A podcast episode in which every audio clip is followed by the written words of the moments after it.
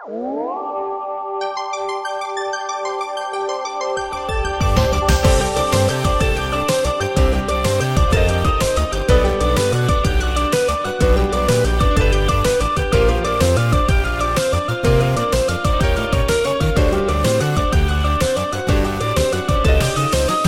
is Giant Robot FM, your home of all things mecha, be it giant or otherwise.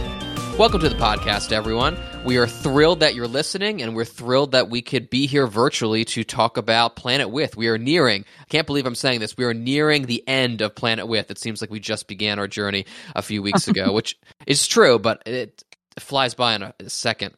So this is this is the part of the podcast where I awkwardly introduce PMC. PMC, say hi to everyone out there. Hello. Or should I, I- should I say wolf instead? Maybe.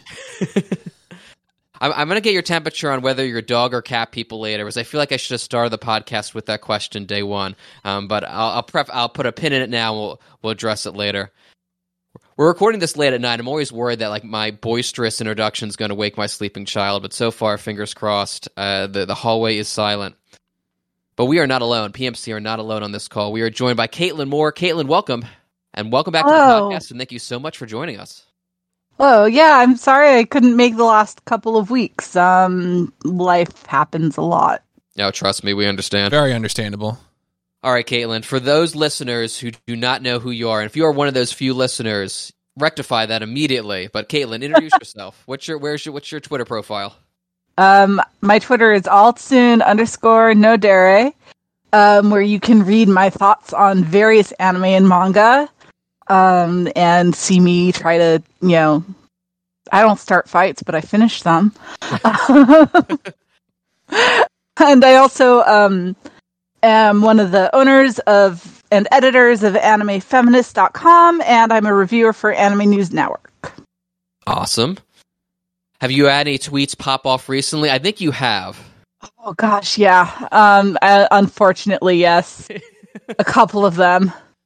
Uh, one of them was being salty about, um, I think an IGN list of top 25 anime characters because And it was all shonen characters and Sailor Moon.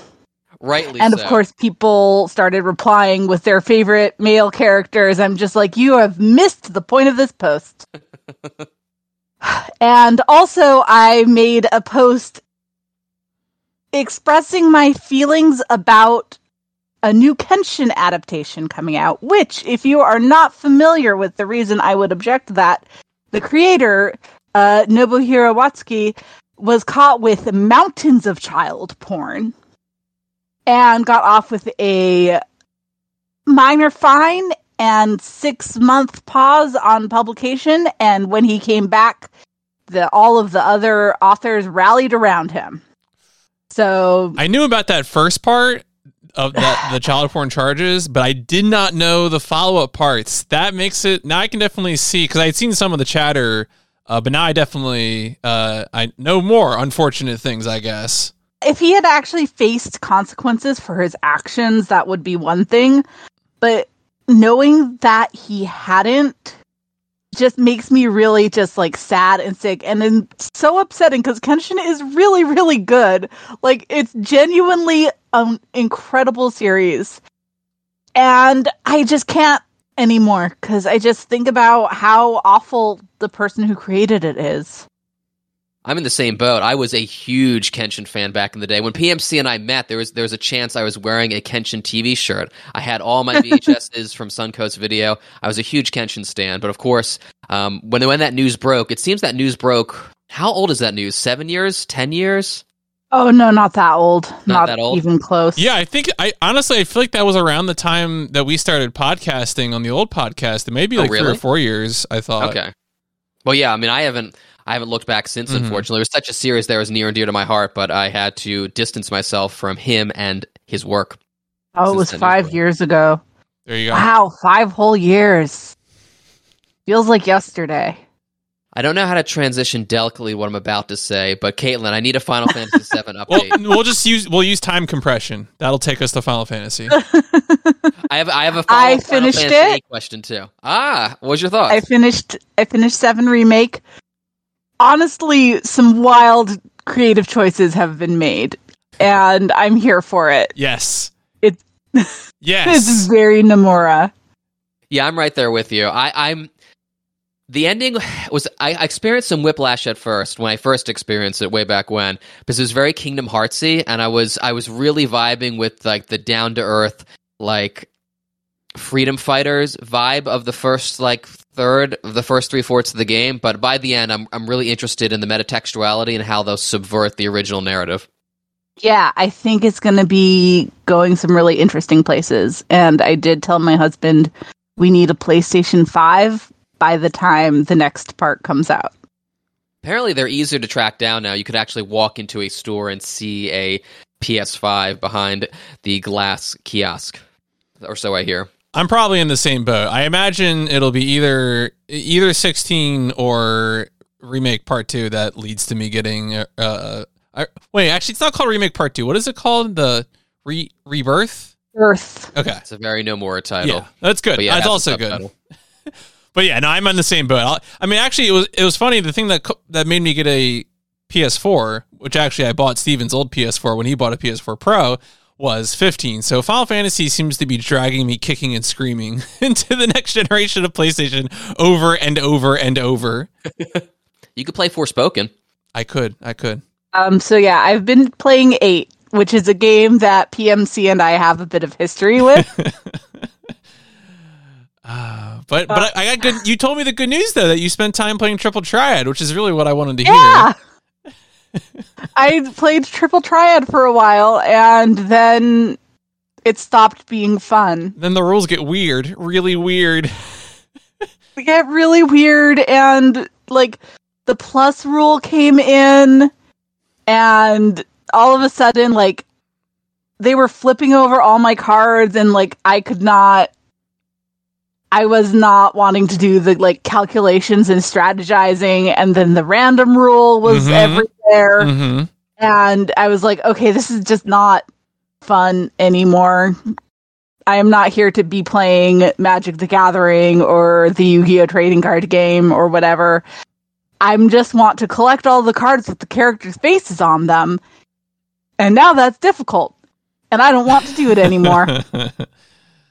yeah, reasonable. Very reasonable. I just want a dedicated app to Triple Triad that I could bring up on my phone at my leisure out during my leisure hours and be able to like to play a quick game. Was it? I feel like Yeah. that might have existed partially, but I, this is a rabbit hole Partially, I that we think it was attached down. to something else. Okay, Maybe yeah, it was some, like, attached to something online else. I was mumble gonna say. Okay. Yeah, but something real easy with a really intuitive uh, UI. That's Mhm. what I want.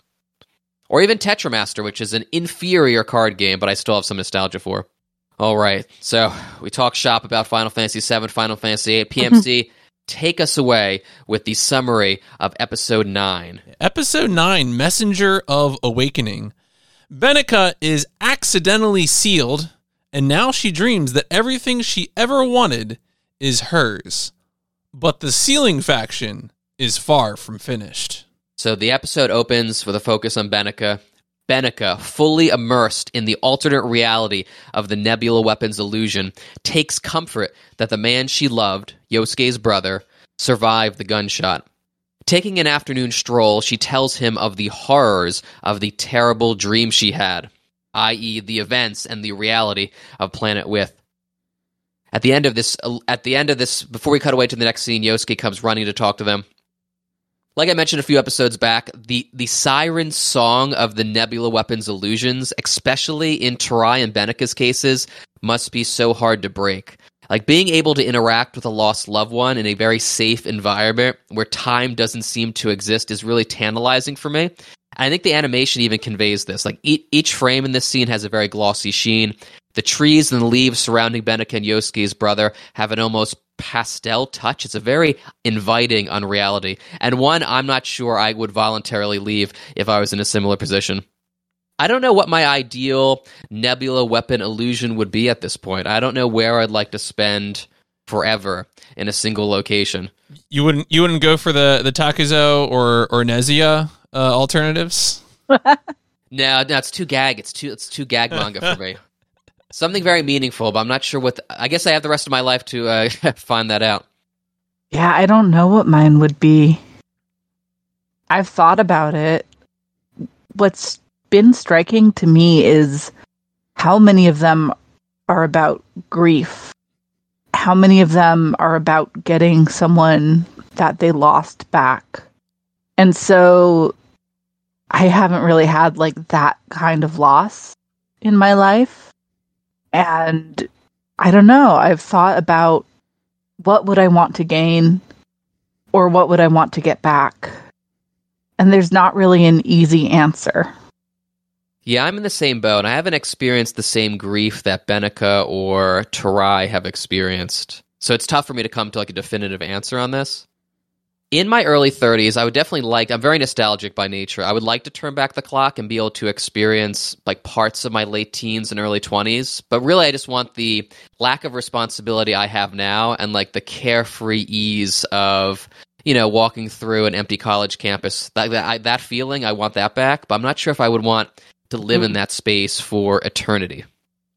Yeah, I mean, so my question is, or I guess not question, but my interpretation is I don't think they live in those dreams forever because we've seen them, they're awake, they're conscious, they just don't have that drive that they had anymore. So I'm not entirely sure how that yeah. operates. It's right because like if you you know when Benica wakes up, she's in the reality where, uh, you know her the her her mentor is not alive. How does that square? Yeah, like PMC and I mentioned this last time. If Mizukami was listening to the podcast, he just laughed because I, I thought that episode one, and then like you all pointed out, they all come back to reality. But then we get the sealing scene later on. It seems like that might be humanity's fate for a very long time. And then we jump ahead four to five years, and there are still people in that illusion. But another character, I can't remember who it is, maybe Takamagahara says eventually they'll break from this illusion. They'll eventually um, return back to reality. Yeah, I was trying really hard not to like stare to think too much about the, the, the like the the practical effects of the sealing scene. Because there's like a whole like a whole rat like deep hole of you know what about people flying airplanes? I could just go on and on about. And like i don't want to that's not fun. I'm, i do not want to do that no like something like the big o too when you think about that event that happened 40 years ago like the collective amnesia mm-hmm. who it mm-hmm. affects and who it doesn't affect it's hard to square that sometimes right we don't we don't need to do that yeah it's it's more about what it means within the narrative than mm-hmm. like actually literally interpreting it I think trying to like really figure out exactly how it functions is kind of missing the point. Well, yeah. what's important is how it operates within the themes. Yeah, for sure. Speaking of material things, let's talk about the their orbiting spaceship. So from the safety of their orbiting spaceship, Yosuke, Shiraishi, and the Generalissimo watch over a bedridden Benica who's unconscious and under the influence of the sealing device. Meanwhile, Soya reaffirms his intentions not to get involved as he groggily tosses and turns in bed. Ginko and Sensei, in the next room, discuss the people of paradise and their revelation that the dragon is slumbering on the far side of the moon. Well, so the dragon's slumbering on the far side of the moon. Even though Soya is depressed, Sensei believes in him. Uh, before their conversation can continue, Takamagahara arrives, wanting to see Soya Ginko informs her that he is in no mood for visitors. Uh, I'm going to beat Stephen to his comment here, which is to say that I'm really glad that we just get a brief moment of other members of the community. I, I think a lot of what I've been expecting is to see how uh, humanity is similar or different from the aliens who've shown up, who, who are driving the narrative. And here we get a glimpse of very much that Takamagahara's parents are cut from the same cloth as a sensei, or I mean, obviously Tarai, who's also human, but and you know they're putting themselves in the line. They they were already dedicating their lives, and now here in these extraordinary circumstances, uh, they are also uh, very much doing the same. Uh, you know, and having role models like that in your life rules. Yeah, you know, this is definitely a series that does not stand up and say people are good or say people are bad just that there are a lot of complicating factors and people can do really really good things and people can do some terrible things and it's not fair to take action against everyone based on what a few are doing. Um, I also want to point out that the element or the people of paradise really reminds me of the Ellimist from Animorphs. Oh, I don't I don't know if you guys. I lack Animorphs. yeah, we're both Animorphs. Oh, what? Yeah, I'm sorry. Oh man, someone out there. Because I'm pretty sure that there is a distinct Animorphs to anime fan pipeline. Yeah. Ugh. like I think if you did a statistical survey, but the Ellimist is kind of this like super advanced alien people who doesn't really get like who aren't supposed to get involved, but the guy finds like loopholes to do kind of Deus Ex Machina. Their first appearance was in one of the books where it looks like there's no way out for the Animorphs, and they're like, listen, humanity is doomed. Nothing we can do, but tell you what, we're going to take you to a preserve, and you'll get to live there happily with your families in human society. How does that sound?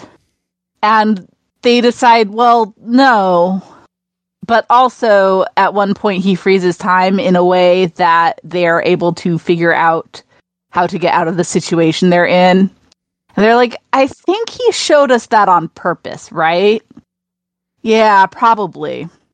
So, this, like, neutral, super advanced, like, has gone, evolved past the need for bodies, uh, kind of alien presence is there's a lot of parallels between the Ellimist and the people of paradise. Someone out there will get this. There's definitely a pipeline. The closest I've come to Animorphs recently is a meme I crafted maybe a year ago. PMC, it's the Gurren Lagann meme. Mhm, I mhm. did, it what started at Hey Arnold, and then Hey Arnold started to transform into the b- yellow mech. Yeah, the banana star. I, I don't actually know what it's called. It's uh, um, the you know the yes, uh, people who've seen Gurren Lagann, I'm I'm sure will know what we're referring to. King something, whatever Oh, it is, yes. on the tip of my tongue. yeah, King Catan. Kitan. Catan. Yeah. Yeah. Oh, I'm, I feel like a bad Mecha fan, a bad Mecha podcast co-host. the best kind. I'm also flashing back to elementary school, like Scholastic fairs, and looking at the various Animorphs covers. Animorphs was good. Y'all missed out. Are there like current Animorphs publications, like novels recently? There was like a graphic novel thing. I'm not sure how far it went. I don't know. There's a PS1 game. I'll probably play that at some point. Of course there is. Surprise. You'll stream it. I turned I turned the conversation to janky video games. Jokes on you. L- Well, later tonight I'll be googling and does Animorphs has mechs or Yeah. something for Mecha Day. But yeah, Kosign and Takamagahara's parents. It's always nice. I'm, of course, I'm biased. I'm sure Caitlin's in the same boat to see heroic educators being heroes for their students. um, but also, they're adorable. Very cute parents. Concurrent with Takamagahara's conversation with Sensei and Ginko, Takazo is visited by officials looking for Takashi. Even though they attempt to ply him with steak, Takazo is unable to provide them any valuable information. Yeah, so I had a, I at first glance, like uh, the first watch I did, I was like, oh, these are some government employees trying to track uh, uh, Takashi down, and which I guess is true because the Grand Grand Paladins were under some government jurisdiction. It sounds like, but it does seem like they're a part of Grand Paladin. They refer to Takashi as director, and Takazo says they still have Tarai, which suggests as much. Though I think Takazo's kind of off base with the Tarai comment. And I, you know, I, I thought about it for a bit, and I was like, even though they're leaderless, the organization isn't gone. I don't think this is what Mizukami is going for, but it can be a compelling commentary. Like ideology is cyclical. You can never snuff this stuff out. You can never ki- destroy evil. Activism and civic engagement are always required. Complacency breeds tyranny. Maybe I'm being too critical on these two individuals. Maybe they don't want to necessarily enact Takashi's like same goal, but nonetheless, um, it could definitely fit in with the larger themes of Planet with. I definitely wondered who these two were, but I feel like it's probably. I mean, it's clear they're a part of. I think what was it this? It was like the Citizens Safety Committee. There's some umbrella organization, right? That Grand Yeah. Paladin w- was under. I think the the more interesting part to me is like the, the the reason they're there is really to illustrate the change in Takuzo, which is that uh, as far as I could tell, he was just enjoying a nice meal of noodles and was not interested in steak, which is uh, a bit of a departure. I feel like it, you know, to, me, it implies that he's engaged in some soul searching in terms of you know how he's living his life and reflecting upon you know what went down with with uh, with his son. So I, I don't know. It was a really interesting bit because you, you it it does leave you at first glance wondering what what happened to the organization, but I don't know. I guess ultimately I was like, all right, so Takazo is in a different place now than he was before. And of course, that links up nicely with what we're going to see in episode 10. I just, by the way, want to point out that I love how the reincarnation of the dragon, personification of the dragon, I can't remember exactly how it works, but he's named um, Takashi, which is like him being named John.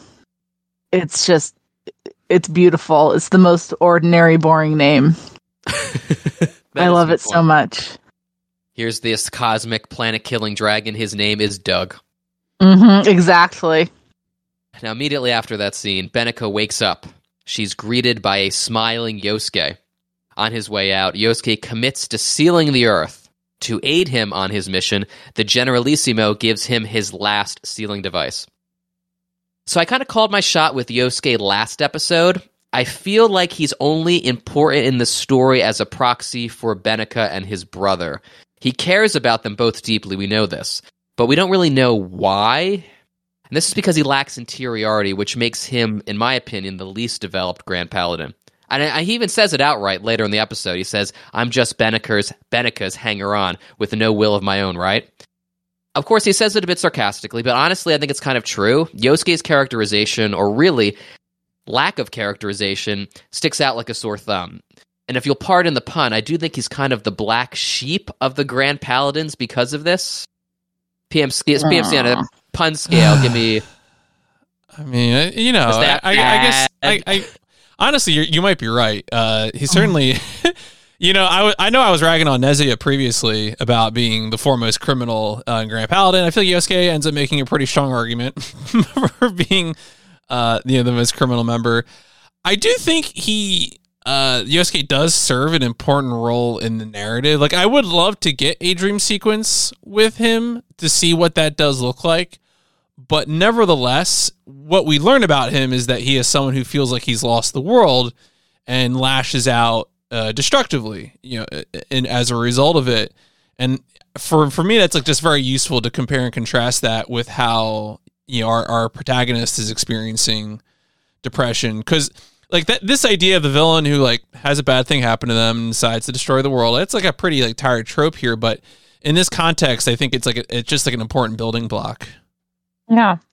I think i mean i think he is empty inside. I think that's intentional.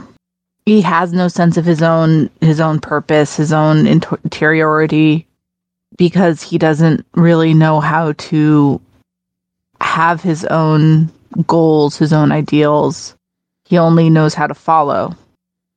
I mean, it's that's not like an established character beat. That's just my interpretation. And I mean, he does like to bring up the sheep thing again. That that is that would be uh, quite quite natural. Yeah, that's true. Yeah, yeah PMC you ragged on me where it comes back full circle. Mm-hmm.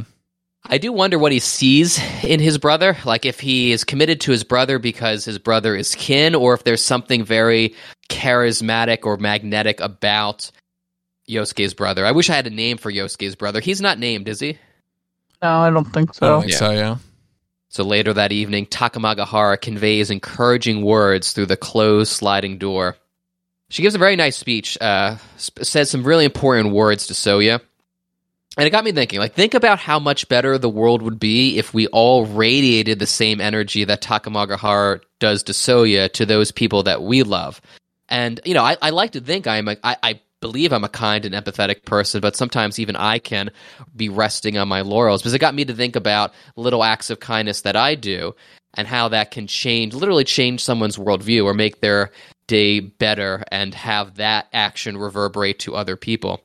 Uh, even though that sort of labor often goes unnoticed and un- unappreciated, you know, visiting a lonely relative, running errands for a sick neighbor, texting someone affirmations without prompting, it goes a long way and can metaphorically move mountains.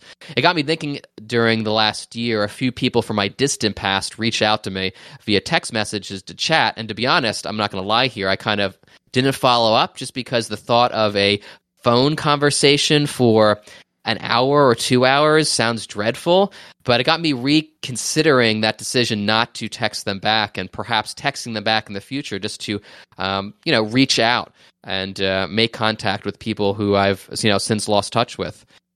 Yeah, I really, I mean, for me, with this kid that I'm working with recently, she has some really serious social emotional delays, but also you can tell from her early interactions with people that she has also been hurt because other children didn't know how to deal with her and the teachers didn't know how to deal with her.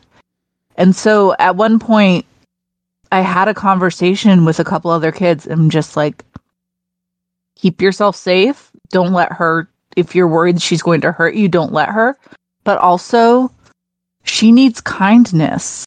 So when you can, show her kindness and it's already it's been, you know, 2 weeks and it's already showing in her behavior and in how she interacts with other people like how feeling included and feeling like part of the group has really helped her. And I mean, you know, it hasn't fixed her, she still has those issues, but treating someone with kindness and making them feel belonging is so huge. And also, I really do appreciate how the narrative recognizes that Soya needs to rest right now. No one's coming in and pulling him out of bed and saying, No more feeling sorry for yourself he's at an emotional low point and he needs to feel those emotions. And those feelings need to be respected and recognized before he can move on. Yeah, Planet With is really good about giving space to characters who need space and also respecting the decisions that a character makes, as we'll see later in this episode. And to put what you know, maybe what, what Caitlin said, sort of in the context of the episode, reminder that you know some of these words are the words that go into uh, into Soya's mouth when Soya is undoing the sealing effect and defeating Yosuke's photon, photon armor and so forth and so on. So uh, truly, they are you know the, the, the the effects of the kindness shown by Takamagahara do reverberate through the narrative, uh, and you know and and kind of end up moving mountains. Yeah, this is the first time the phrase I'm on the side of the people I want to befriend is uttered, and of course we're going to double back to this later in the episode. Now Tarai confronts Yosuke, who's approaching the city in his photon armor. Yosuke, channeling tremendous power, absorbs the nebula weapon, augmenting his mech size tenfold. He kicks Tarai backwards into the city with a single strike, as if, as if he were swatting a fly. Tarai doesn't stand a chance against Yosuke. Haru and Miu, no longer spectators, unexpectedly join the fray. Unfortunately, he repels the pair with ease. Stephen, I gotta ask. I know you're not a big fan of the Grand Paladin designs. Does the increase in size for Yosuke's uh, do anything for you? Is it, is it better when it's big like a mountain? It is because it's more distinctive for me. Okay. Like that's the one I could pick if they were all lined up in, in front of a wall. That's the one I could pick out just because of its size, to be honest. But I will say the reverse is true with Big Sensei. We'll talk about that later. Oh, ho, ho, all right. I, I like Littler Sensei better. I think there's more personality. I, mm. Have we watched? Have we been watching the same shows? I don't. I'm confused now. Well, hold on. We'll, we'll get, get there. We'll get there. Unchallenged, Yosuke is finally able to complete his mission he conjures arms made of sheer energy, which he uses to circle the globe and seal humanity.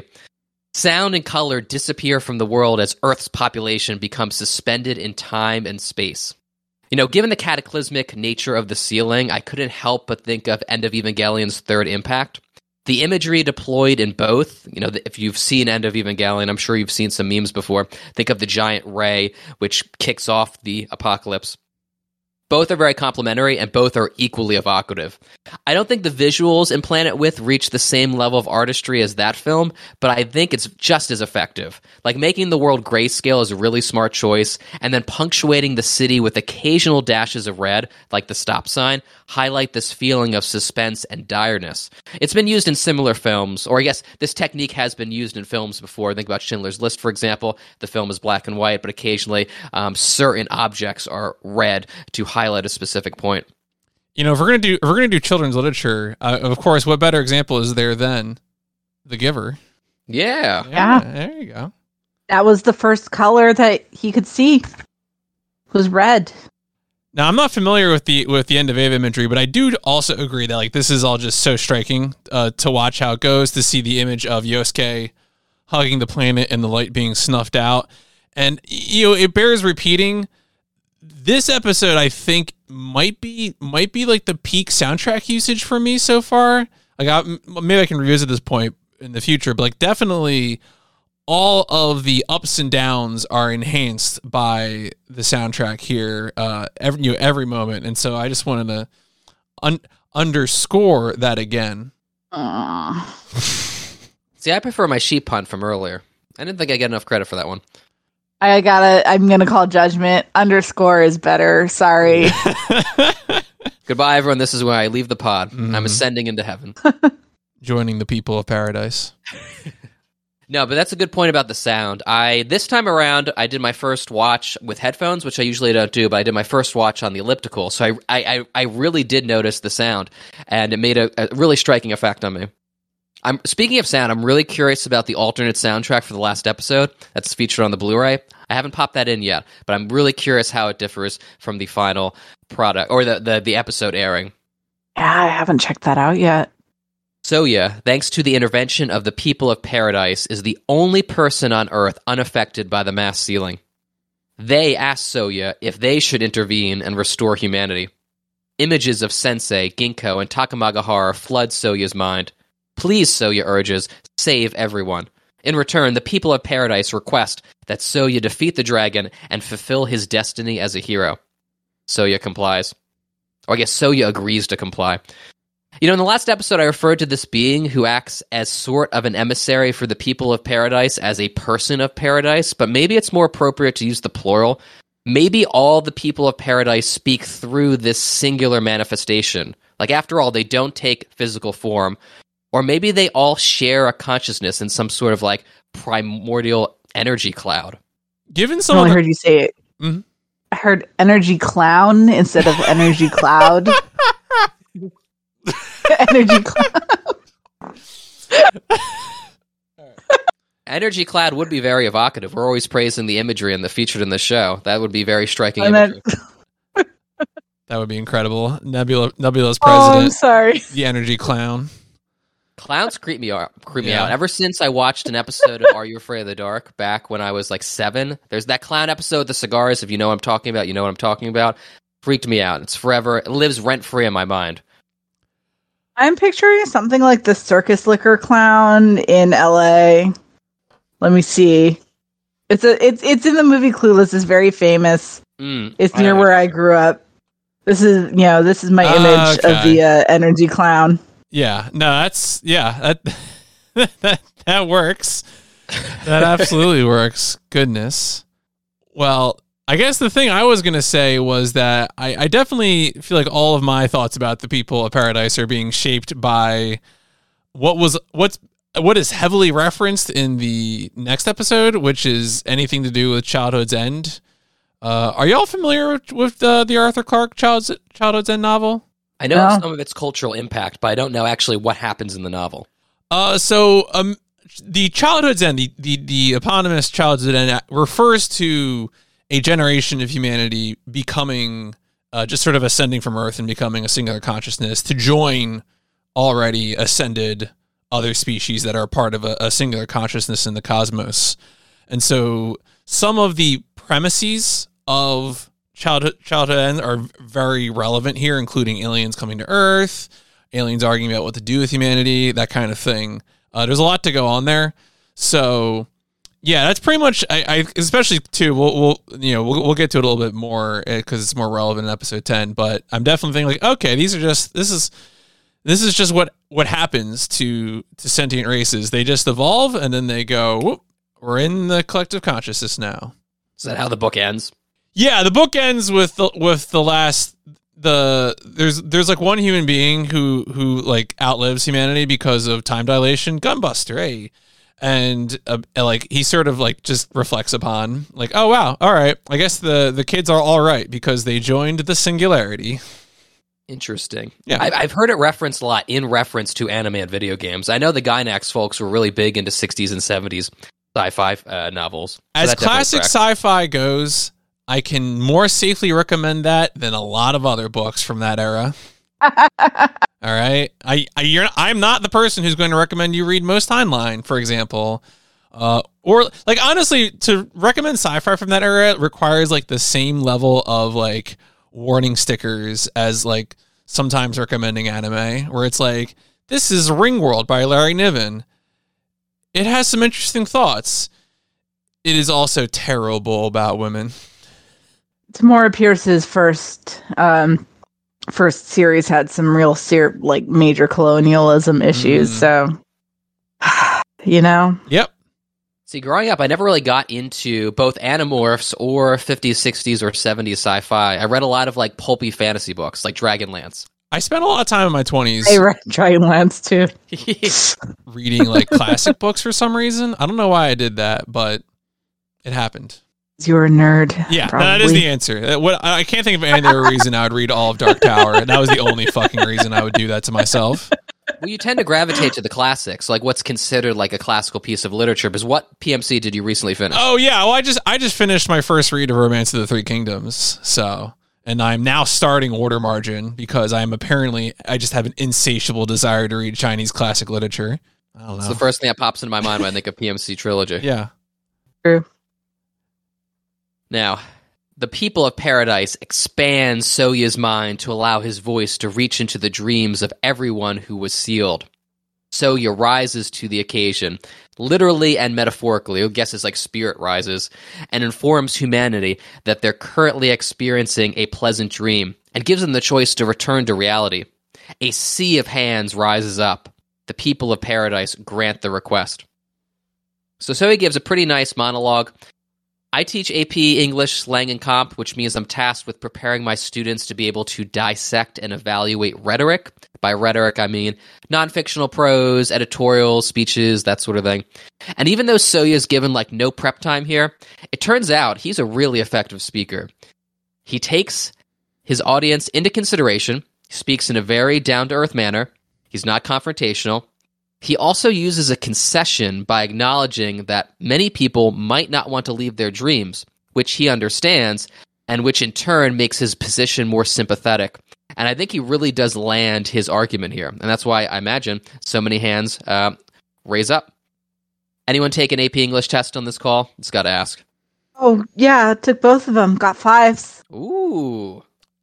I have like a running street battle with my high school's English department, so they never let me anywhere near that shit. And you know what? That's fine. My English teacher sucked. Come fight me.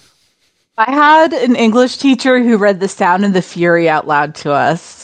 It was it was a good thing I was already a good writer by the time uh, I was in that class.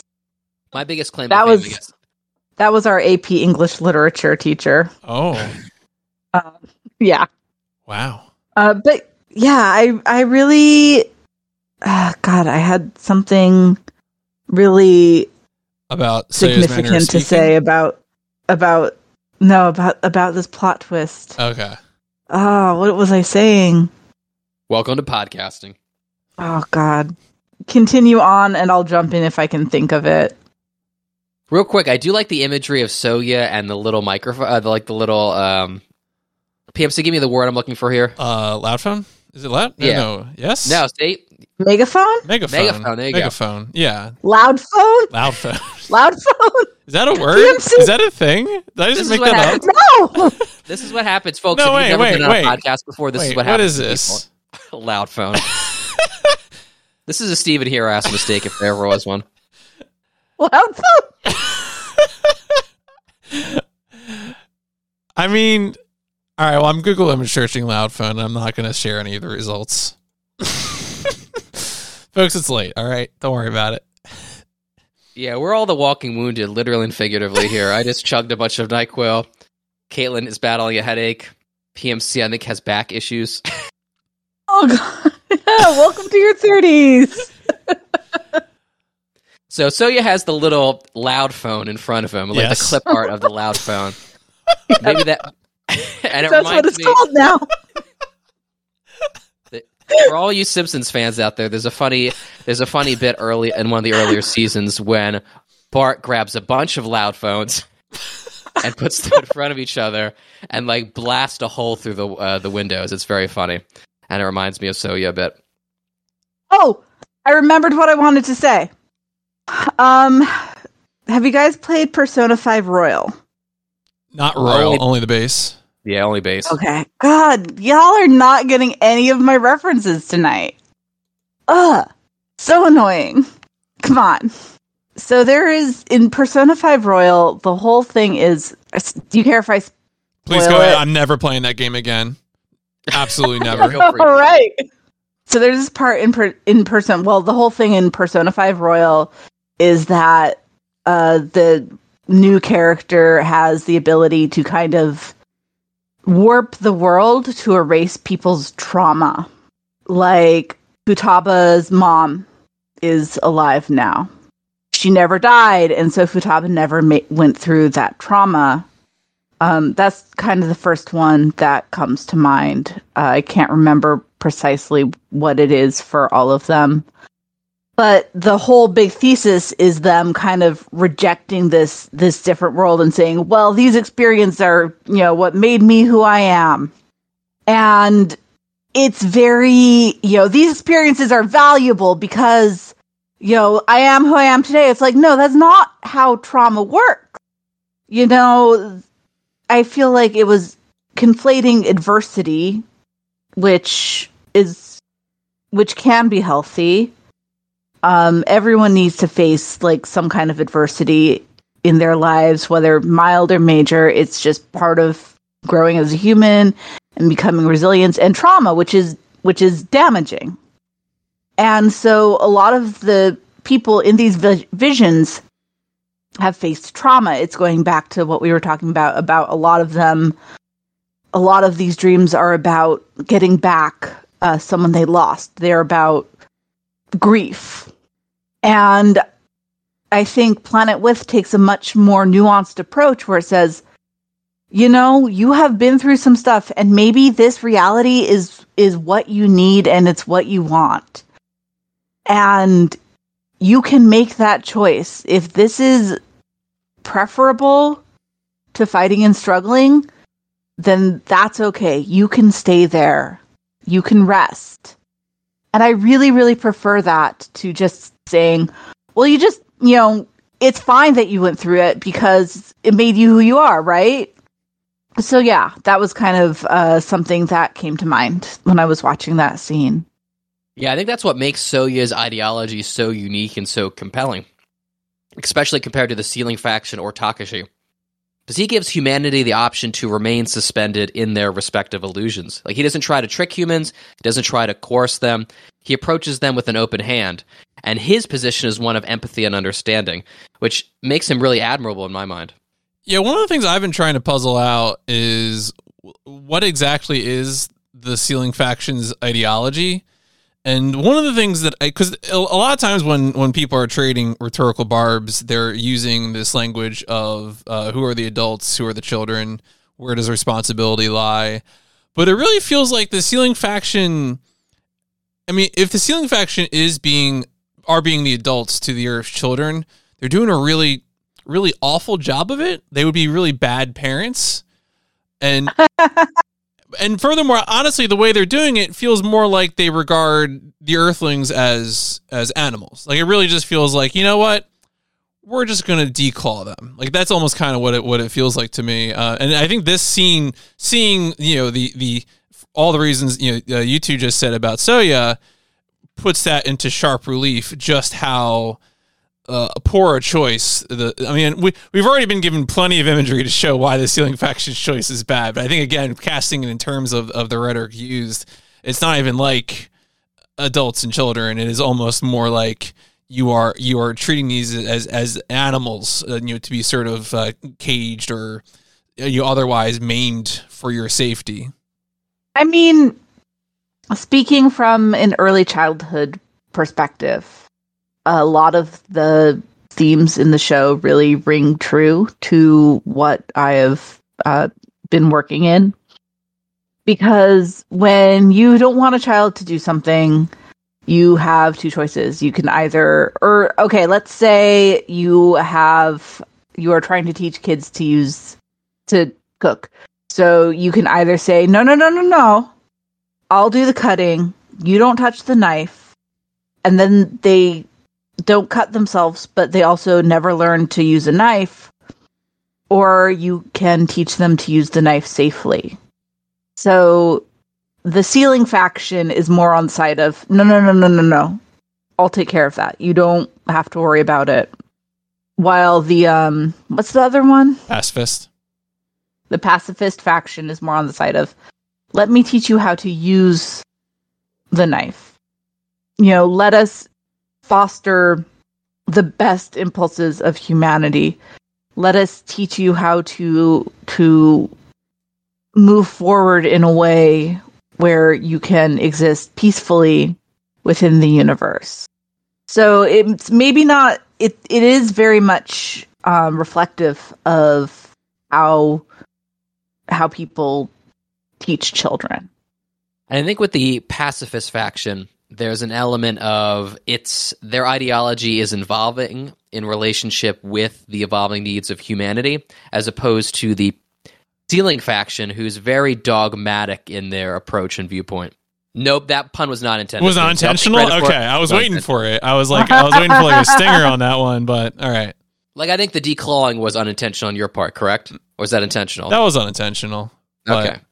I mean, well, because obviously, the, was, if I was directing it at Sensei, then maybe that would be intentional. but I was directing it at, at the humans who I do not, who I think have nails instead of claws. Yeah. Oh, it, you know, it's like um sex ed. You know, do you tell kids don't have sex? If you have sex, you'll get chlamydia and die. Or do you teach kids how to have sex safely? Generally, studies have said shown that if you teach teenagers how to be safe, they'll be safe. And if you don't teach teenagers or I guess it would be more um uh castrating the children the teenagers as opposed to just telling them not to. But my point remains, you know, you want the the more pedagogically proven approach is to give them the opportunity to be successful. And if they're not, adjust, deal with it as it comes. But you give them the tools and you let them grow. You know, even this, even though this would go against the themes of Planet With, and it would very much cut the gravity of the scene, I think it would be funny and in line with Mizukami's comedic sensibilities if a few hands stayed down instead of all of them being raising like raising up in the air, or maybe if like one hand tried to pour, pull down some of the others. That's the one I was waiting for. I was like, that would be kind of silly if someone's like, no, no, no, no, no, no, no, no, no, no. you know, if some, I mean, it feels like that would be, it would be again out of out of line of the the gravity of the scene. But um, speaking of gravity, though, I did want to say, uh, you know, with the combination of the imagery and the music, some of these scenes are very, very affecting. Like, there's some that are comedy bits, right? Like, obviously, the guy in the in the bathtub full of cash, like that man's probably. I, I don't know. I don't know how powerful it is, but like the the last one they they hold on is uh, is like a crying woman hugging a dog, and like that, you can probably guess what's going on there, and that's like a very right at the end of the montage, very powerful bit, and then you also hear you know later on people kind of discussing what was going on. Um, again, just very effective. You know, like cluing in immediately to what's going on, and you you can really say like, oh yeah, like that that is that was you know that was trauma, and I can understand you know why this is uh you know as, as kind of Stephen said at the beginning in regards to Benica's dream why, why you'd want to be here. Are we three dog people? I know PMC's a dog person. I was a cat person. Now I'm a dog person. Caitlin, I don't want to assume. I'm like- cat person, dog person. 50 50. Okay. I grew up with cats, had a cat, but my then girlfriend, now wife, has a dog. We still have the dog, and now I'm a dog person. I grew up with both. I don't have either because my apartment doesn't allow pets. Yeah, I didn't grow up with any, but my my my my spouse moved in in 2019, and in less than like six months, we had a dog, and that's that's my life now. There's nothing And like. I know you're allergic to cats, right? Yeah, I'm allergic to cat dander. Oh, that's it's right. funny. Like I have a respiratory allergy to cats, and, and my my wife has a skin allergy to cats. Um, so No cats for you. no cats. There's nothing like Friday night after a hard week of work, curling up on the couch, like a big dog sitting next to you, playing some video games, watching some anime. The best. The vibes. I vibes know. are off I the love it when the dog plays video games. Sorry, that's just how I heard it. Hey, the Generalissimo can. Generalissimo Ken. You- Generalissimo is a gamer. Absolutely. Oh yeah. You know, my favorite part is uh when the dog gets uh Cait Sith in Final Fantasy VII and uses the loud phone as a weapon. Absolutely. I'm sorry that was so forced, but you know what? I I was about to double back to that point when PMC called me out after saying loud phone. Ah. good. Good. I'm glad I could provide this. A, tear, a tearful Soya welcomes Ginkgo, Sensei, and Takamagahara back. Sound has returned to the world. Without missing a beat, Haru, Miyu, and Tarai go on the offensive to get the jump on Yosuke. Even with the advantage of surprise, Yosuke still has the upper hand. Before he can land a finishing blow, Sensei, piloted by Soya, intervenes. Tarai asks him, "Why do you fight?" To which Soya responds, "I'm on this. I'm on the side of the people I want to befriend." Like I mentioned earlier, Soya echoes Takamagahara's statement from earlier. And I feel it acts as a sort of rallying cry for the show, like in a very low key sort of way. If Gurren Lagann has Believe in the You Who Believes in Yourself, Planet With has I'm on the side of the people I want to befriend, which it's not as catchy. It might come across as corny, the comparison, but I think it's. I think that Soya's line and Takamagahara's line is just as powerful. It's deceptively simple. So I already kind of went over the thing I wanted to bring up about the sealing faction, but I do also just want to bring up that the Generalissimo wags his tail, and I think it's great. It's really not a particularly deep point, but I do think it's interesting the way he sort of, uh, you know, betrays himself like like a dog, as, it would be, uh, and I, I think that it's uh, just a good. De- There's a lot of good humor with the with the wolves and the me- and the meows. Uh, the actually, I guess another one I can call out now is when when Yosuke gets really mad. He's like, "What do you mean? What do you mean, Yan? like, why? What do you mean? You know, uh, there's just like a lot of. Uh, I, cause I think early on we talked more about the humor in the series, but the humor is still there and it's still good. Yeah, Planet With is going to go down as the funniest show that we've watched so far, which is honestly a low bar to clear. But I think theoretically, if we continue doing this podcast for decades, years, it, it will still remain at the top. I should watch Irresponsible Captain Tyler. That's a funny show. The mechs in it? Kind of, it's like a parody of Space Battleship Yamato. Oh, cool. So it's got big spaceships, and there are some mechs on the spaceships. Ooh. I th- we could shoehorn anything into Yeah, the uh, look, umbrella at a certain point, mecha. we can just start you could making watch arguments. Attack on Titan. Attack on Titan's mechs, right? Flesh mechs. Yeah, I think so. Not that you should watch No. Attack on Titan because that show is bad. Anyway, Now, enough so- hot takes. hmm Not in this pod. They're like lukewarm takes us because I think we're all pretty much uh, in the same position regarding Attack on Titan. Soya, along with Sensei and Ginkgo, dramatically accepts the Sealing faction's declaration of war. Ginkgo commands the spaceship to transform into battle mode, which in effect fuses the spaceship with Sensei to create a colossal cat mecha. The two colossi trade blows. They seem evenly matched until Soya deploys the Terra Cat Hammer, which ends the fight and sends Yosuke flying. He's saved by Benica, who apologizes for everything. All right, so PMC, you're a big fan of the battle mode Sensei. Yeah, no, I, I think the in particular, I really want to call attention to the face and the um, the headdress on it. I think is really neat. Has some uh, some throwbacks to like giant robot, giant robo adjacent designs. Mhm. Uh, really, I just enjoyed it. I enjoyed how old school it felt. It, it felt like you could almost imagine somebody wearing it as like a costume, right? Like, a, like an old old production, old live action production or something. Uh, it just it, it looked and moved, I think, in a really really neat way. Um, also, you said you writing out the word colossi reminded me of a really old inside joke. I just want to check real quick, Caitlin. Do you remember what the colossi joke is?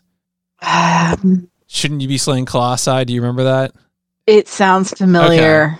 I, maybe I'll type out the explanation. We don't need to cover it on this podcast, but I just I started I started laughing and I just wanted to explain myself real quick on why I said that. But anyway, the answer is the big cat mech is good. Yeah, I want to go on Right. record. that I'm not opposed to the cat mech. I just don't think it has the same personality because I like Sensei with like the hunched shoulders. It's like someone who has to work a nine to five and he's exhausted. I feel like it loses some of that personality in the transition to like a big armored cat mecha. Something I actually forgot to mention in the history episode is that in the Japanese Blu-ray release, it was released in two different sets, probably very expensively priced. But the second set features the battle mode Sensei on the cover of it, which is pretty cool. So we're almost at the end of episode 9. Pointing defiantly at the sky, Soya calls out to the Generalissimo and commands that he show himself on Earth. So yeah, big ups to episode 9, was a big fan. I don't think there's an episode like I gave big downs to with Planet With. Some episodes I was a little cooler on, but overall episode 9 really delivered the goods for me. a really really great episode you know um i don't know why i started saying something like i had something to say. We're all falling apart. It's it's an emotional peak of an episode, and I'm really really glad that the uh, I think like episode seven and eight introduced this idea that humanity was joining the logic of the sealing faction, and I feel like this really like strongly kind of answers that. I mean, we're gonna get to resolving the sealing faction, or at least I think we are in the next episode. But I'm really glad that we spent the time and the energy, and also the way that uh, the way that Soya is given the time to rest, but also comes out. I, I think we, we had mentioned before we, we're comparing the show a lot to Gurren Lagann, and so of course, if you're talking about Gurren Lagann, you're talking about the grief arc of Simone and how he- Simone emerges out of that grief. And I think here we have a uh, a way that Soya gets the time that he needs, but also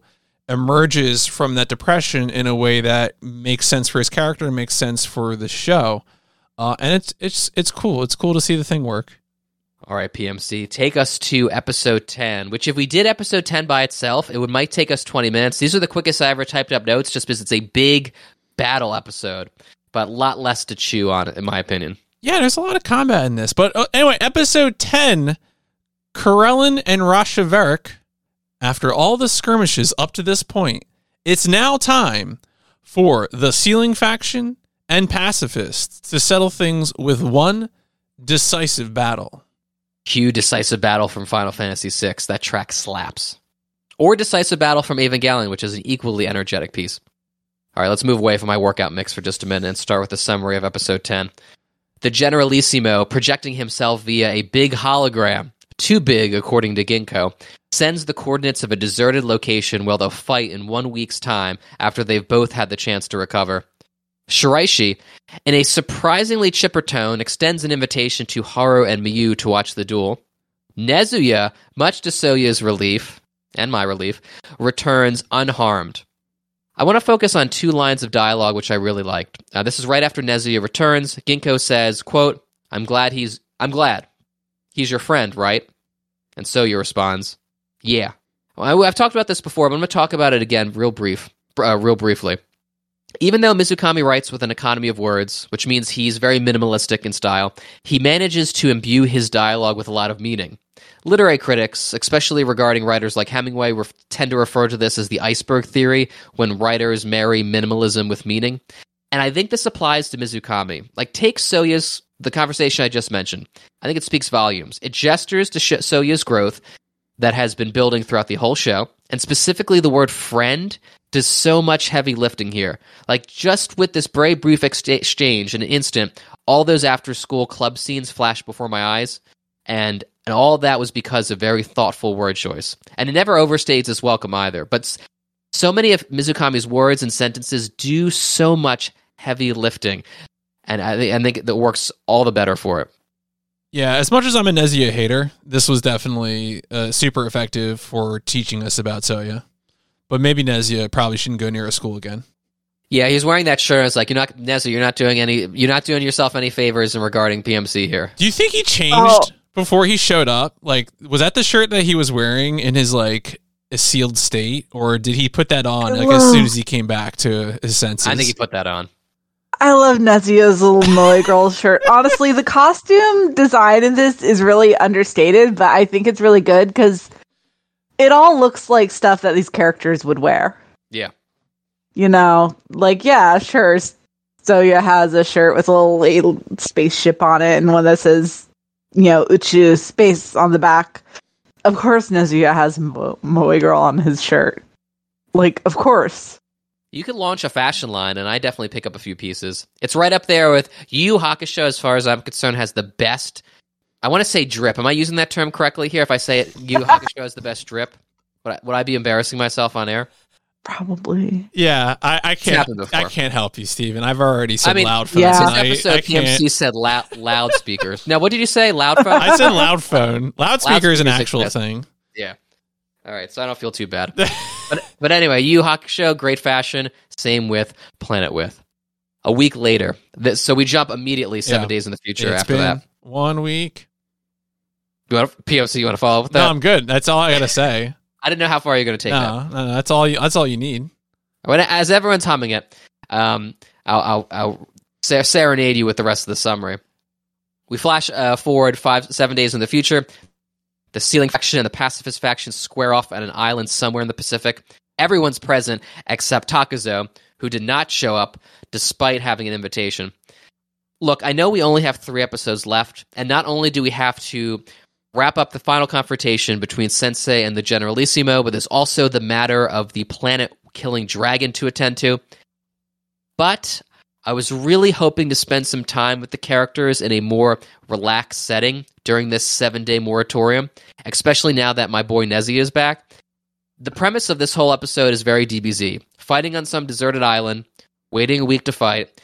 It reminds me of the Cell arc when Cell announces that the Cell games are set to happen in 10 days, which kicks off a series of filler episodes, episodes that weren't even included in the manga, that are some of my favorites in the series. The famous Piccolo teaches Gohan how to drive episode that is not in this arc, but the vibes are very similar to these episodes, and I was kind of hoping for more of the same here. It would blunt the momentum of the narrative, but still, in a very self indulgent way, I just wanted to chill with the occult club one last time. All right. Okay. Okay, guys. Okay. All right. It's been one week since you looked at me, said, "Come to this island. We'll fight about ideology." Ah, I like it. I like it. I like it. I like it. We'll call up uh, Nilsi Siriga. We'll make it happen. We don't have enough singing on this podcast. It's true. We don't. I feel like I don't know. Yeah. yeah. I. I. I, I well, maybe we shouldn't. Maybe we should put our loud phones away and not and not worry about too much singing. That's gonna. I don't haunt think you want days. me singing on mic too much. I, I I personally believe that everyone can sing because it's one of the uh, fundamental joys of being human. But not everyone's good at singing, and I'm not good at singing.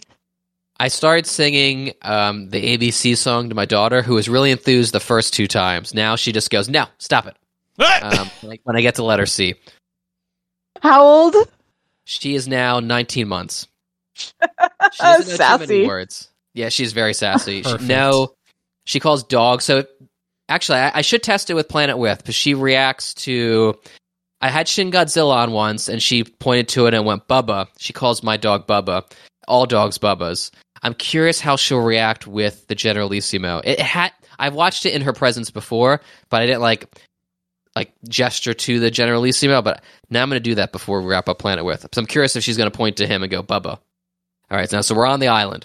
The factions stare each other down. PMC, give me the pronunciation on these characters. That was good. What you had. Oh, I said Krellin and Rashaverak. Yeah, so Karellen and Rashaverak, the Generalissimo and Sensei, respectively, prepare for their final confrontation. I, kind of went on a rabbit hole uh, regarding these names, even though the answer was uh, just one Google search away. They're both from Childhood's End. But when I saw Karellen, I immediately thought of Krelian from Xenogears, which in the original Japanese was Karellen, which I'm sure is another childhood end reference. The characters actually pair together very nicely. They are both they're both framed as villains, but they have they're very misguided in their plans to save humanity. But again, maybe that's all, all has a basis in childhood childhood and uh, novel, which I may never read. Yeah, so I, I went back and checked the plot circle. 'cause Again, it's been a while since I read Childhood's End, uh, but basically the the idea was that both Karellen and Rashaverak are overlords who are this species that show up to Earth. Karellen is for a long time the one that talks to humanity and kind of guides them dor- towards a, a path of prosperity. Rashaverak, on the other hand, is interested in sort of, from what I'm reading the summary from studying uh, like kind of like psychic stuff because the problem that the overlords have is that they can't join the singularity. Like they want to, they also want to ascend and join the the collective consciousness, but they are in a evolutionary dead end that prevents them from doing so.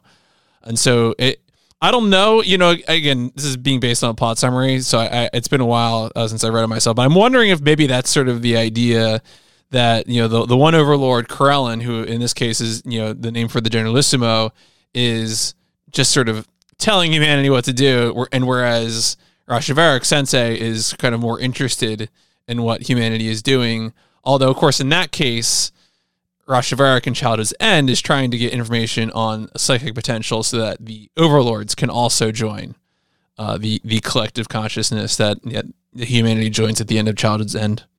But interesting. I'm sure.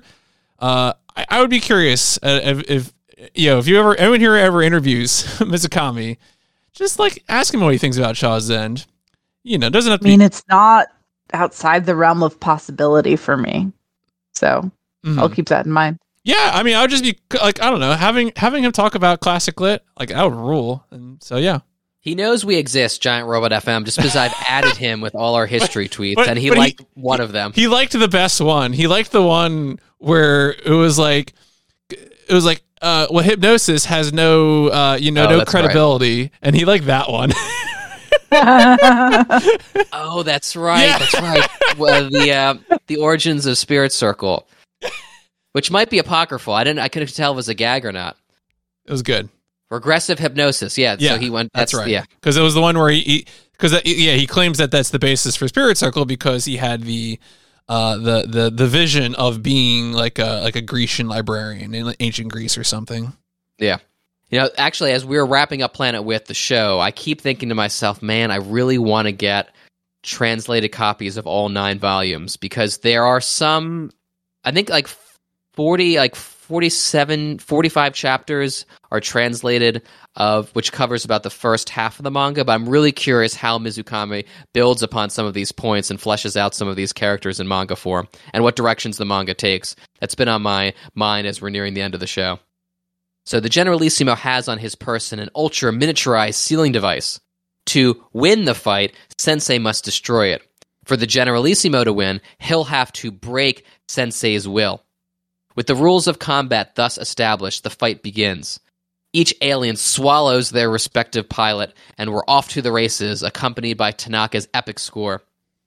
You know, ostensibly Soya and uh, Shiraishi are piloting Sensei and the Generalissimo, but as I'm reading my summaries, I'm going to frame this as a fight between Sensei and the Generalissimo, because I feel that's how it's framed on screen, so just keep that in mind.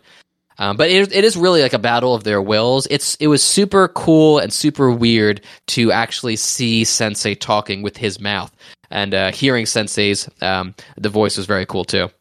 Isn't he voiced by Norio Wakamoto?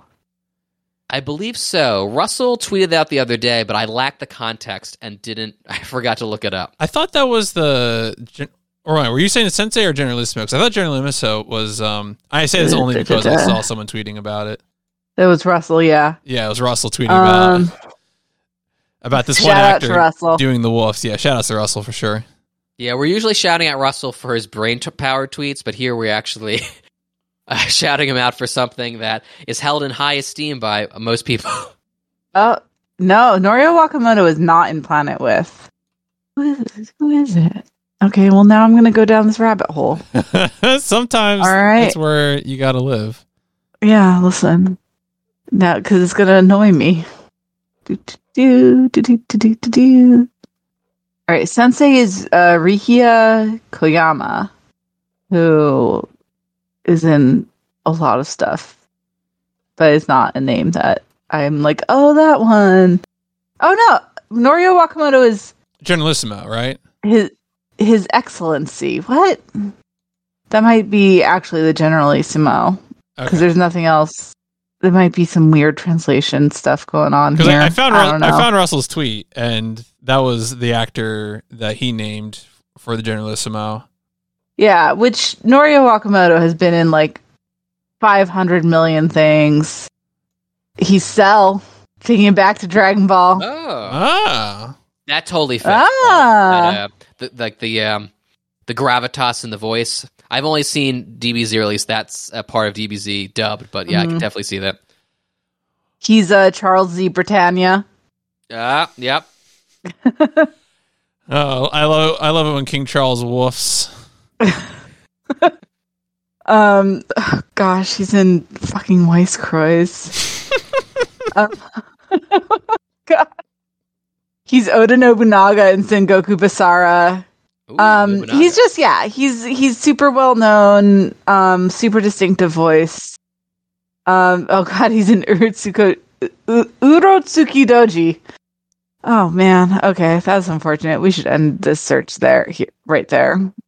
All right, anyway, Don't Gen-. Generalissimo rules. Very good performance. Uh, just to underscore all of that. Now, as Sensei and the Generalissimo trade ideological barbs, they also trade blows. The Generalissimo chides Soya, reminding him that he can't resolve everything with brute force. In a you're one to talk moment, Soya calls his opponent just another muscle for brains type, trying to solve his problems with violence. You love to see it. I found myself comparing contrasting this moment of rebuttal with the moment from episode six, where, where Takashi also pushes back against uh, against uh, Generalissimo and Shiraishi, and it was just sort of interesting to like, I, I guess like, sort of what's the? I mean, we know what the difference is between Soya and Takashi, but it was still kind of funny to see like in both cases. You know, it, it, I, I'm just imagining now the like, you know, the onion bit, like the worst person you know made a great point, but instead of instead Yeah, of that bald classic. guy, it's Takashi, Heartbreaking, right? Heartbreaking. The worst person you know, and it's just Takashi. A picture of Takashi. That would have been a good tweet, PMC. I mean, well, well, it could still happen. All right. True, true, true. You know, speaking of Takashi, uh, Mizukami was asked by an interviewer. He would Mizukami gives usually very crypt, cryptic answers because he doesn't really ha- know the answer or place value on the answers. But here, he definitively stated, like to the question, "Is Takashi dead?" Yes. Period. So for all you Takashi fans, hoping that he, his dust floating somewhere in space will reemerge as a living being, your your hopes are dashed. The answers are dust on the wind. That's a good point, PMC. I don't have a like definitive answer for that, but it's I, I will acknowledge it's a good point. Yeah, I mean, it's it's just one of those things where, you know, I, I don't know, like that. That's that's the thing I came away with. Was just thinking that, yeah, everyone in the room recognizes that you're shitty for this reason. Sealing faction. So upping the stakes to get an advantage, Sensei and the Generalissimo both imbibe energy drinks to boost their strength. Sensei's claws and the Generalissimo's fangs are out as the fight picks up in intensity. Tanaka's sick guitar riffs signal that they're each giving it each giving it their all. Their fight becomes so frenzied that they soon find themselves in space, duking it out above Earth above Earth's atmosphere. The Generalissimo launches a massive energy beam at Sensei, which he deflects but not without serious effort. Scathed from residual exposure to the beam, the two re enter Earth's atmosphere and fall back to the island. Reinvigorated and committed to continuing the fight, the Generalissimo and Sensei transform into their battle modes. The fight resumes. PMC, did you have any hot takes on the Generalissimo's battle mode? Uh, I liked the. Well, I, I think I really want to compliment the the doping mode Generalissimo because uh, that one in particular has a good dog tail, which again I want to draw attention to. But I also do like the cape. I I, I was curious at what they would do like w- w- with wings or something. Um, I, I think the cape is also good. The cape and the tail, they work together. Trying to think of other media with dog mechs. I've seen other cat mechs before, so Sensei isn't alone in that regard. Like Hello Kitty variations of Mecha. I'm not sure if I've seen a dog mech. I'm sure Zoids has something like that. Yeah, Zoids is the thing, have a it? met Wait, what show, Caitlin? I missed that. Pochacco. Hmm. It's the Hello Kitty dog. Mm. Oh, yeah, yeah, yeah, yeah. I wonder. As you can tell, I had very few notes for the battle scene. Um, it, it Hmm. I'm not like I'm not really taken by the fight in general, so I was just typing away the summary bits. Um, but this Mhm. next this next scene I did like. So the Generalissimo's stellar breaker a- attack breaks Sensei's Giga Hammer. Sensei returns the favor, destroying his arm too. The Generalissimo takes an advantage of an op- takes advantage of an opening and attempts to land a finishing blow, but is intercepted by Takezo, who has arrived and has summoned every ounce of energy left to him to conjure a gigantic sword, which he uses to sever the Generalissimo's remaining arm. He falls to the ground. He's picked up by Nezuya. This is such. By the way, I just we I know we've moved past that point in the episode, but the part where the Generalissimo and Sensei are arguing with each other, I really enjoy that because I feel like a lot of going back to the efficiency thing once again. um, a lot of other series uh, would have like have them be like, I knew you know this person so and so many years, and they always believe this, that, and this and that. But just through those couple of lines of dialogue, you can tell that they have had this. They've known each other for a long time, and they've had this argument many, many times, and neither one has budged on it.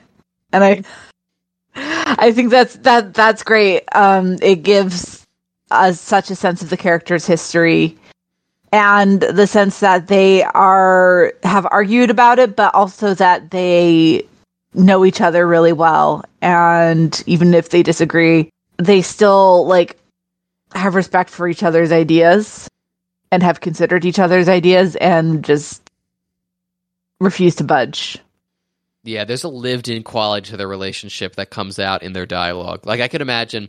So Miz, we talked about this last episode.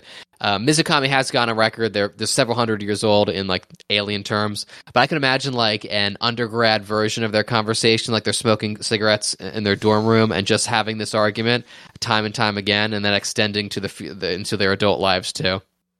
So back to uh, Tezuka. Um, real highlight of the fight for me. Not the least because I like him a lot.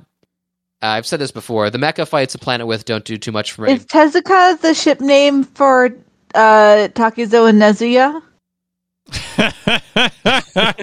I wasn't gonna say anything, but now you have me thinking about it. This is what happens. When you- like I said before, I chugged some Nyquil. I was bound to make a mistake. This is it. I do like that. I do like both characters a lot, though. Yeah, after that, I have nothing to say. No, that's fair. I mean, I was kind of surprised. I was, I was honestly surprised that it was, um, that it was Nezuya who, who, who picked him up after. But, uh, but like also, this is just picking up on what I was mentioning before, right? About Takezo had clearly, you know, had some soul searching in terms of how he's changed uh, the way he's living his life, and that also gets echoed too in the bit where. Uh, so he's like, "No, you. Why weren't you attacking me?" And and Takezo's like, "No, I know. I know what I'm doing, right? Like he he's thought about this. You can tell. Uh, and it's just yeah, in a another. personal sense, he's still honoring his son, but Mhm. in a practical sense, he agrees with Soya, Mhm. which I like. Now vulnerable, Sensei punctures a hole in the Generalissimo's chest. He then returns to his regular size mecha form and flies into the cavity. Both sets of co-pilots alight. Soya restrains Shiraishi as Sensei charges, charges at the Generalissimo on foot. Brandishing one of Soya's clogs, he lands a critical blow on the miniaturized sealing device, thereby ending the fight. Once again, just like a sequence that is so enriched by sound design. All Yeah. the sound effects are so good. Every, t- especially when the clogs are involved. Yeah, I'm b- glad to see the clogs make a, a reappearance in the narrative. I've never worn clogs before. Have any of you? They don't look comfortable. I haven't. I I've know. worn Geta. Yeah, they're. I got some wild blisters from them, Oh, but also they were too small for me because I was in Japan and my feet are too big for Japanese women's shoes. Mm. The closest I've come is like cleats, metal cleats, and of course, totally different shoe. But I think that's the closest I've gotten to wearing clogs before. But yeah, I mean, it, it definitely packs, uh, not packs a punch, but packs a kick. Like if you get kicked in the face with a, a metal clog. Generally, they're not made of metal. right. True. Immediately after the Generalissimo's defeat, Ginkgo, demonstrating the forgiveness that they preach, thanks the Generalissimo and asks if he'll continue to watch over Earth for a time.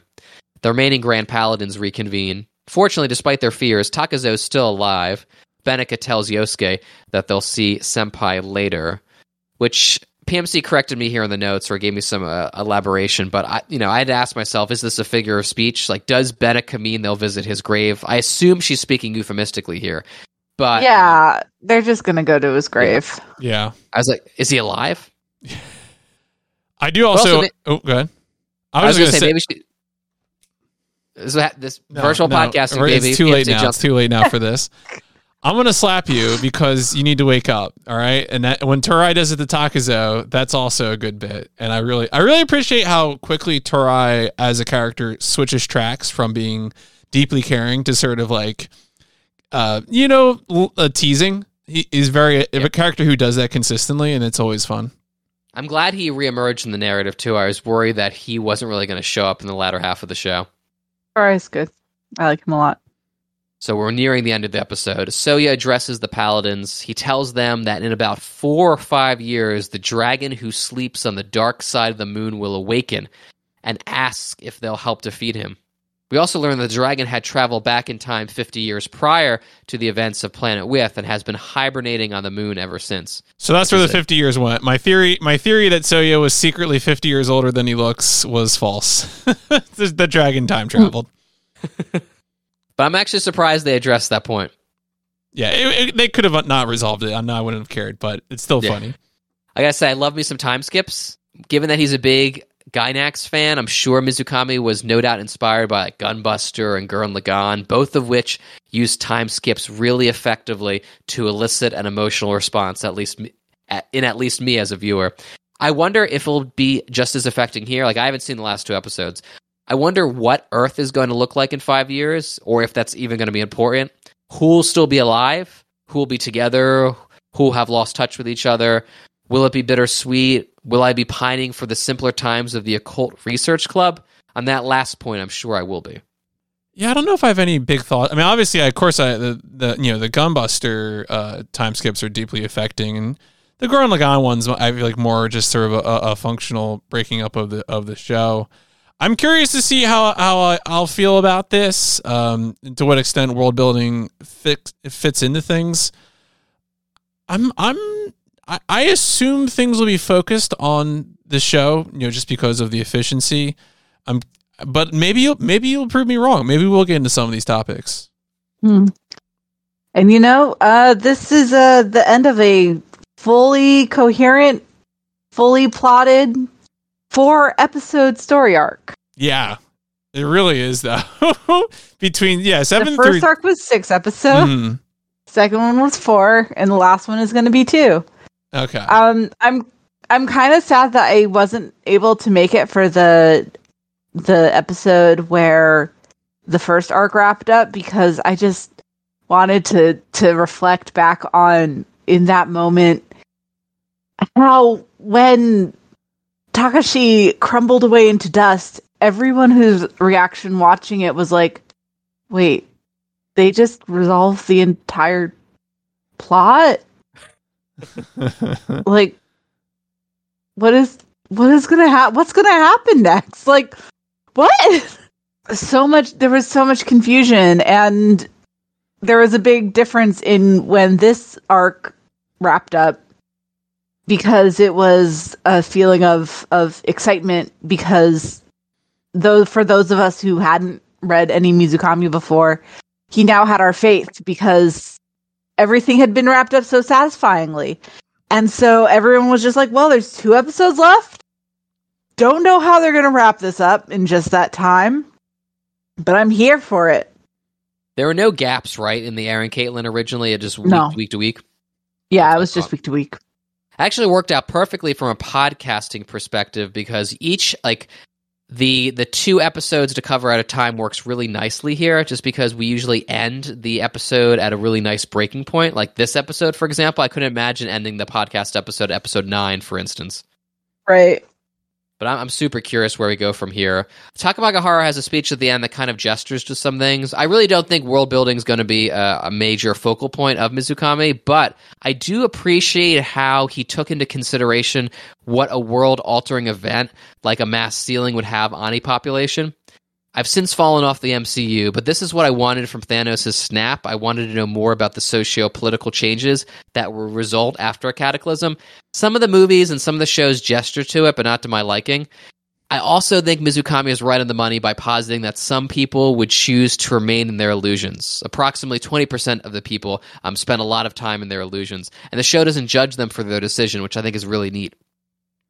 So what the crime rate dropping also kind of brings to mind um, a certain philosophy behind the existence of crime being due to a lack. You know, crime doesn't occur, occur in a va- in a vacuum. People don't commit crimes just just cuz. People commit crimes because of a need um, and the needs might be more abstract than just I needed uh, food, so I stole some bread. You know, there might be I a need for um, education, a need for some kind of emotional need, um, which is why people would turn to drugs, things like that. But cry at first like it was like crime dropping felt a little weird, but then it occurred to me that a lot of the people who had these needs are having them addressed by their dreams that the sealing faction gave them. And, you know, I'm not saying, well, we just need to make all the criminals seal them all away so that they dream about having what they need but it is reflective of the fact that these people are not criminals just for the fun of it. They're criminals because there is something that has been lacking in their lives. And the dreams are able to fill that. And I think I just repeated myself like three times, but whatever. I mean, but it does tie things up because I, I think you had you had some point earlier on the podcast about very much the same thing, which is that this isn't a show about how there are just evil people out there and that evil people are going to do crime and they as you said they exist in a vacuum. That is not that ain't planet with. And you know and i think that the idea that that isn't a part of planet with is something that shows up in the narrative and in even in, in the world building like this. Yeah planet with has a very consistent ideology and i like that about it. I like that it people like always talk like i always say that i want narratives to be about something. You know, it doesn't have to be some great grand statement, but you know, I want them to try to try uncover some kind of truth, to kind try to speak to some kind of truth. And Planet With is absolutely one of those stories. So yeah, it's just it's a really great series. Hell yeah. Hell yeah. I think the vibes of this episode off the charts. Really, I feel like we're all in a dorm room having a late night conversation about one of our favorite anime shows. Oh man, I mean, I have I have lived that with with PMC in real life. It's true. It was it was back in the day. Raucous evenings. I can only imagine. 4 a.m. 90s karaoke. Mm-hmm. Playing a little Halo 2 on the side, PMC. Halo Halo 3. Yeah. Well, Halo. yes, yes. That is in fact where the story of me playing Halo with my feet comes from. Is my days in college. So. I, I I think I remember this. this is. I I just got a very distinct image of P- PMC putting the controller down on the ground mm. and just playing with his feet. Because I, I people brought Taco Bell back to floor, and I had a Crunchwrap Supreme that I really wanted to eat, but also someone wanted, someone wanted to play me in Halo, so I was like, all right, I'm gonna eat the Crunchwrap Supreme and play with my feet, and and I was winning. Struggle is real. All right. I've been making a lot of speaking of late night recordings. I've been making a lot of late night trips to a Taco Bell that has recently opened by my house. It's been wonderful. I'm sorry. Don't be sorry. It's fantastic. buy buy like good. buy like 15 different things. Have a bite of each. Mm-hmm. Hit the bathroom right after. You know the yeah. All right. All right, all right. Before we officially end this, Caitlin, give us your bona fides. Promote yourself. All right. Well, like I said at the start of the po- podcast, I am an editor and owner and writer for animefeminist.com. I also have a podcast there, Chatty AF. It's lots of fun. I'm not on every episode. None of us are on every episode. So kind of a rotating group. We volunteer for whatever series we're into, but I'm on the ones that have been coming out recently uh, talking about his and her circumstances, Kare Kano. Um, it was a lot of fun to record. I recommend those. I also recommend our episodes about Fushigi Yugi. Those were my favorite ones to record. Um, because I also bring that up because they just announced that Fushigi Yugi, um, Byakko Senki is going to be finally be continued. And I don't know how many people listening to this mech podcast are going to care about Fushigi Yugi, but I care. So you get to hear about it. Um, I am also um, a reviewer for Anime News Network. No one link to that there, but just you know, click on the, any review that sparks your fancy. Look for my byline. You'll find me eventually, I'm sure. If you, as long as you have good taste. And yeah, By the way, Chatty AF is such a good name for a podcast. Kudos to whoever coined it. I wish I could take credit for that.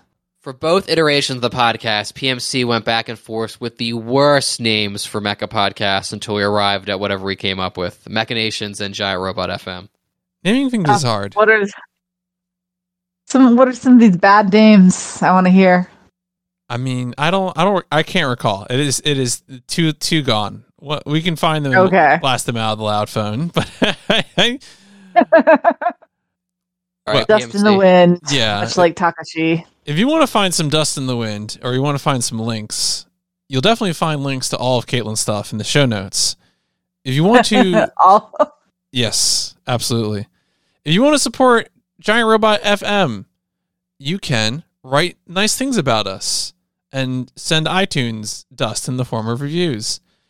If you want to support us directly monetarily, we have a Patreon, patreon.com slash giantrobotfm, where we have lots of supplemental podcasts, including uh, we have uh, we're going to be starting a series on Gundam, The Witch from Mercury, the new television series that is coming out soon. If you're listening to this when it drops, it's pretty much like this weekend. Uh, so look forward to that. Hopefully that series rules. We're launching the first episode of the series for free. Additional episodes will be available uh, exclusively for patrons, so check that out. We also have a video game series called Simulator, where we cover video games. We've done Armored Core, done Xardion. We'll be doing Front Mission next, especially with the Front Mission remakes coming out soon. you should do thirteen Sentinels. No, We, so, so Kayla, we have recorded a pod Yeah. of 13 Sentinels on the old pod. I was very warm with the Okay. game. PMC was not. You can Okay. you can look up that episode of Thirteen Sentinels uh, if you want to know my feelings about Thirteen Sentinels. I Would- need to play it. Actually, play it. maybe um maybe i'm gonna give credit to DuarfS for the graphics that we use and credit to fretzl hashtag band fretzl for the music that we use All right, so I have something to wrap up with. I did look up a few of the names. We'll, well maybe we'll start the next podcast with more of them. But this, these are all PMC suggestions. oh no Uh, he was riffing on suit, so he texts me, he DMs me some rando names: oh god strong suits, suit yourself, suit up, and my favorite, suited and booted.